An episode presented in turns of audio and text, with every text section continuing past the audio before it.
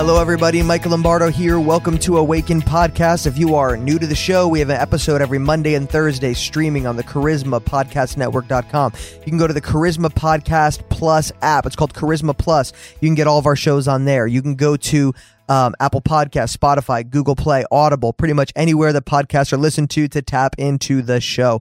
Um, we had an episode um, recently um, called "The Fear of the Lord," talking about this this subject. I brought up so many scriptures about the fear of the Lord. I tried to break it down and define it in a way that is healthy and whole and accurate, um, to dismiss and you know all the negative and false views of the fear of the Lord. And so I broke down my definition of the fear of the Lord, which I believe is biblical. And I brought several scriptures here to kind of define this multifaceted beautiful gift of the fear of God that we could have in our lives. And that's not being scared of God, but it is having this awe and this wonder of who he is, his magnitude, how unsearchable he is, and how majestic he is. And I brought several scriptures there.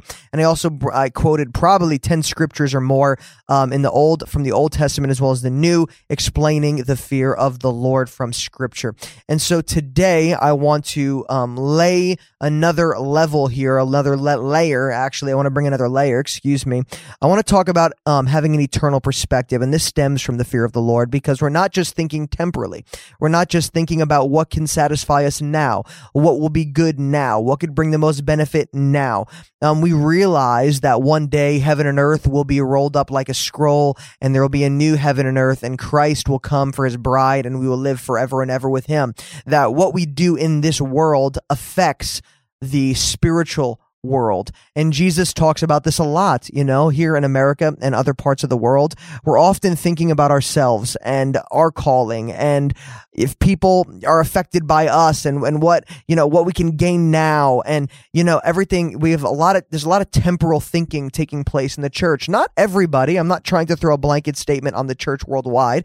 I'm just saying in many church circles or many Christians um, to themselves where, where we often i can throw myself in this boat. I've been guilty of this as well. There's been moments where we just think selfishly and think what's what's going to happen now? And um, we don't think of the eternal reality. Like man someone hurt my feelings. Should i forgive them? Should i be bitter? Um, and when we choose to be bitter and to not forgive someone then we are only thinking about how that person affects us now and we're only thinking about how we feel right now. We're not thinking about the eternal reward and the joy and the delight of forgiving, how it frees us, how it frees the individual, how it honors God, and how there is right now rewards as well as eternal rewards that come with um, abiding in the presence of God, walking in the Holy Spirit, really living in um, humility and the fear of the Lord, like we quoted in Proverbs 22 4, where it says, The reward of humility and, and fear of the Lord is riches, honor, and long life. Those are things that we experience now, but there's also a many eternal rewards that Jesus promises us. And so, as believers, we must have an eternal perspective because there is pain in our life now.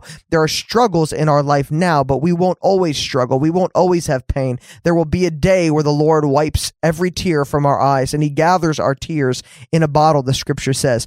And so, there is an eternal reality. When someone passes and goes with the Lord, we realize that that isn't the last time that we're going to see that individual, but we will be with them forever and ever, and that they are in a better place. They are with the Lord Jesus Christ, and we will be forever united with them and know them forever.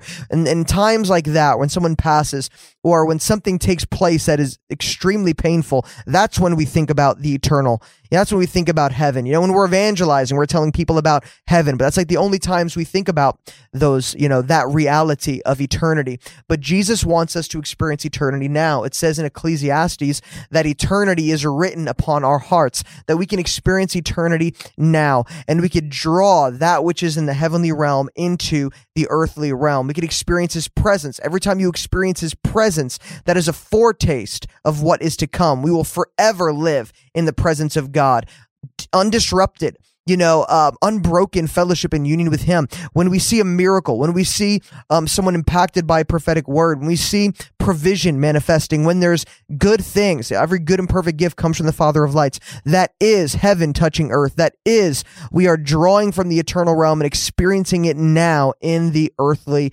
realm. One day we will set aside our earthly body that is corruptible and we will be swallowed up in immortality and we will be incorruptible. We will receive a new body, um, not an earthly body, but a heavenly body that will never corrupt or never age. That is the scripture. We must believe that when you're sick and you're struggling with pain in your body, you could cling to the reality that one day I will not struggle with this pain and this sickness and this suffering. And we could believe for healing now. Don't hear me wrong. I believe in healing right now, but we could also cling to the reality that we will have an eternal body and we will not need to suffer forever. Okay, that's why so many prophets of old and the apostles of old were willing to suffer right now in this temporal life because they knew they were waiting for another home. The scripture says they were they were longing for a different city. They knew that they were going to see the Lord face to face and their suffering would cease and they would forever be with him in bliss and harmony and ecstasy that we realize that this is the truth. More than this temporal reality is the heavenly reality. It is greater. And so when we're talking about eternal men- mentalities and rewards um, heavenly rewards, we must understand that the grace of God, you know, we receive gifts and we can't earn it or deserve it. But there's also another aspect where God promises us rewards um, for doing what's right in the body, for obeying the Lord in the body. And I believe, you know, we cannot do anything good without His initiation, without His grace empowering us. So we cannot one day stand before the Lord and say, Oh, Jesus, glory to you, but a little glory to me because I helped you out and I did this and I did that. No, it is the grace of God when we obey the Lord and we walk in His word and we yield and we surrender. It is because He gave us the grace to do that. So there will always be glory to Him these things are still gifts that we did not earn or deserve. Even when we receive rewards from God now and in eternity forever, there are still all glory to Jesus because without him, we could do nothing. Jesus said that in John 15. And so we have to understand that. We also have to understand in the fear of God that everything we do has some kind of impact, whether positive or negative. And that's when we really see the fear of God. Like in my life personally, you know, when I was newly saved, I would always pray, Lord, I want humility to be my cup and the fear of God to be my portion. I want to walk in humility and I want to walk in the fear of God. And I would pray that constantly and um and you know i remember being saved a couple years i would have some rough days and i would want to maybe go back out and drink or party or do whatever. And every time i i wanted to or tried to there was this thought on the inside of me like holding me back saying no i told all my friends about jesus. There's no way i can go out and pretend like i never encountered jesus. There's no way i can go out with these people that i shared the gospel with because and and start drinking and smoking and partying just to just because i'm in a bad mood or i'm depressed and this might help me which it won't help me. You know the devil just tries to lure us into false pleasure and sin and then it winds up beating us upside the head and it didn't bring the pleasure and the joy that he promises but at the same time, there was this feeling like, no, I cannot be a bad testimony for the Lord Jesus Christ. I will suffer. I will handle this with the Lord behind closed doors because I will not give a bad testimony of Jesus. There's too many people out there giving a bad testimony of Jesus, and I will not do that. That was the fear of God holding me back from doing the things that the flesh wanted me to do in that moment because I did not want others to be impacted negatively and not come to know the Lord because of my actions.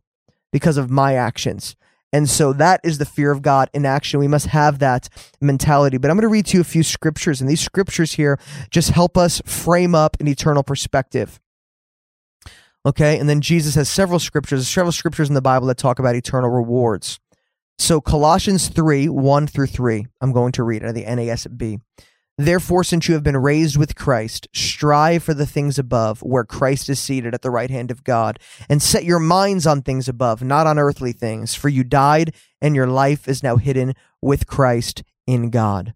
He's saying right here, the Apostle Paul is saying, You've been raised up with Christ. You are now hidden with Christ in God. You are surrounded by glory. You are surrounded by beauty and majesty. You are holy. You are the righteousness of God in Christ Jesus. Now, do not focus on that which is earthly or temporal. Set your mind on things above. Focus on the eternal realm. Set your affection and your attention on the Lord Jesus Christ. Live to serve Him and live from that heavenly place. Do not live from this earthly place of limitations and sin, is what he's trying to say. And then, so now let's go to Philippians You guys like the word of God, don't you? Let's go to Philippians 3, verse 8. And it goes like this. This is the Apostle Paul again. Finally, brothers and sisters, whatever is true, whatever is honorable, whatever is right, whatever is pure, whatever is lovely, whatever is commendable, if there is any excellence and if anything worthy of praise, think about these things. Do not think about um, uh, things that are entrenched in darkness. Do not think about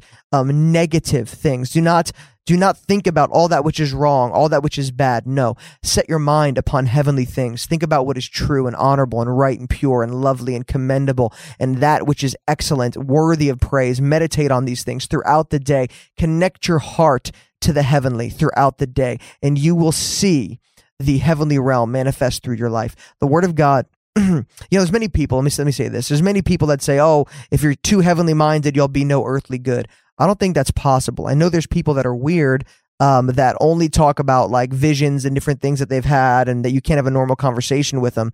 Um, and I'm not talking about that. But the more heavenly we minded we are, according to Scripture, the more earthly good we're going to be. We're going to manifest the kingdom of heaven. And I'm going to read to you a few scriptures, and I'm not going to be able to close this out today because I don't want to. I don't want to have too long of episodes here. I just want to break down the word. But Matthew 5, 10 through 12, it goes like this. This is Jesus saying, Blessed are those who have been persecuted for the sake of righteousness, for theirs is the kingdom of heaven. Blessed are you when people insult you and persecute you and falsely say all kinds of evil against you because of me. Rejoice and be glad, for your reward in heaven is great. For in the same way they persecuted the prophets who were before you. He's just saying here when you are persecuted and when you are slandered and when people try to destroy you, kill you, martyr you, whatever, and when people do evil against you, just know that you will be rewarded in heaven. Your reward in heaven is great. There's a scripture that's talking about our reward for being heavenly minded and for living in the fear of the Lord. And when we live in that way, then we will be rewarded. Revelation 22 12. This is Jesus saying, Behold, I'm coming quickly, and my reward is with me to render to every man according to what he has done. Jesus saying that I will reward men and women according to what they have done. You know, you want you starting to understand why I'm breaking this down, stemming from the fear of the Lord, because as we fear God and we love righteousness and hate wickedness, we will begin to focus on that which is eternal. We will not think about the temporal realm and what is affecting us now, what is affecting our lives now. We will think upon that which is eternal and live accordingly, and there will be great reward because of it. 1 Corinthians 3 8. Now, this is Paul, and he says, Now he who plants and he who waters are one, but each will receive his own reward according to his own labor. So we will be rewarded according to our labor. Another scripture saying that. I'm going to read Mark 10 28 to 31.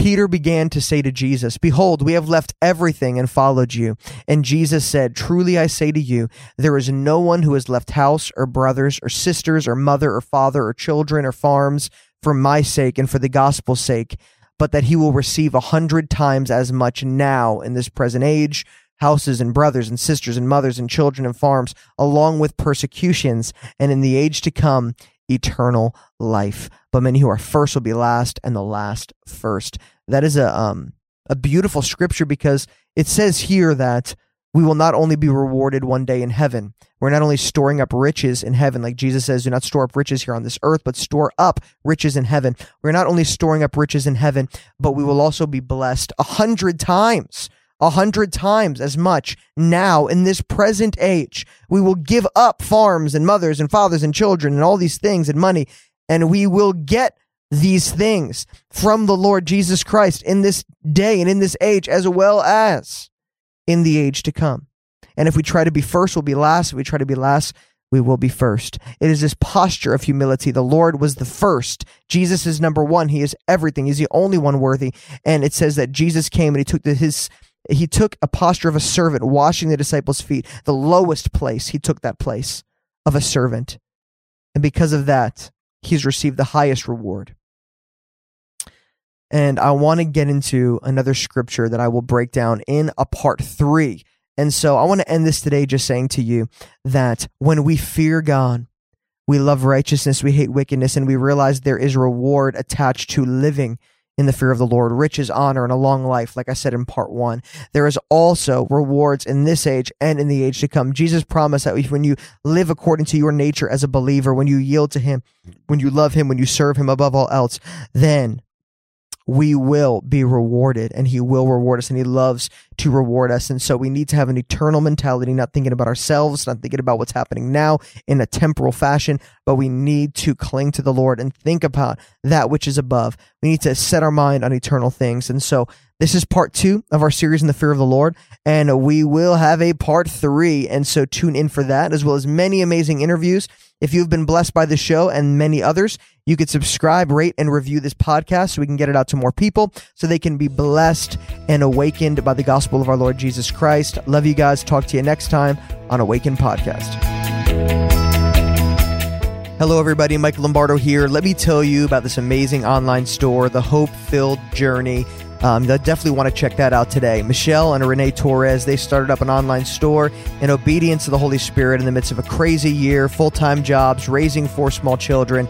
They stepped out in faith, and God is honoring it every step of the way. It's www.thehopefilledjourney.com.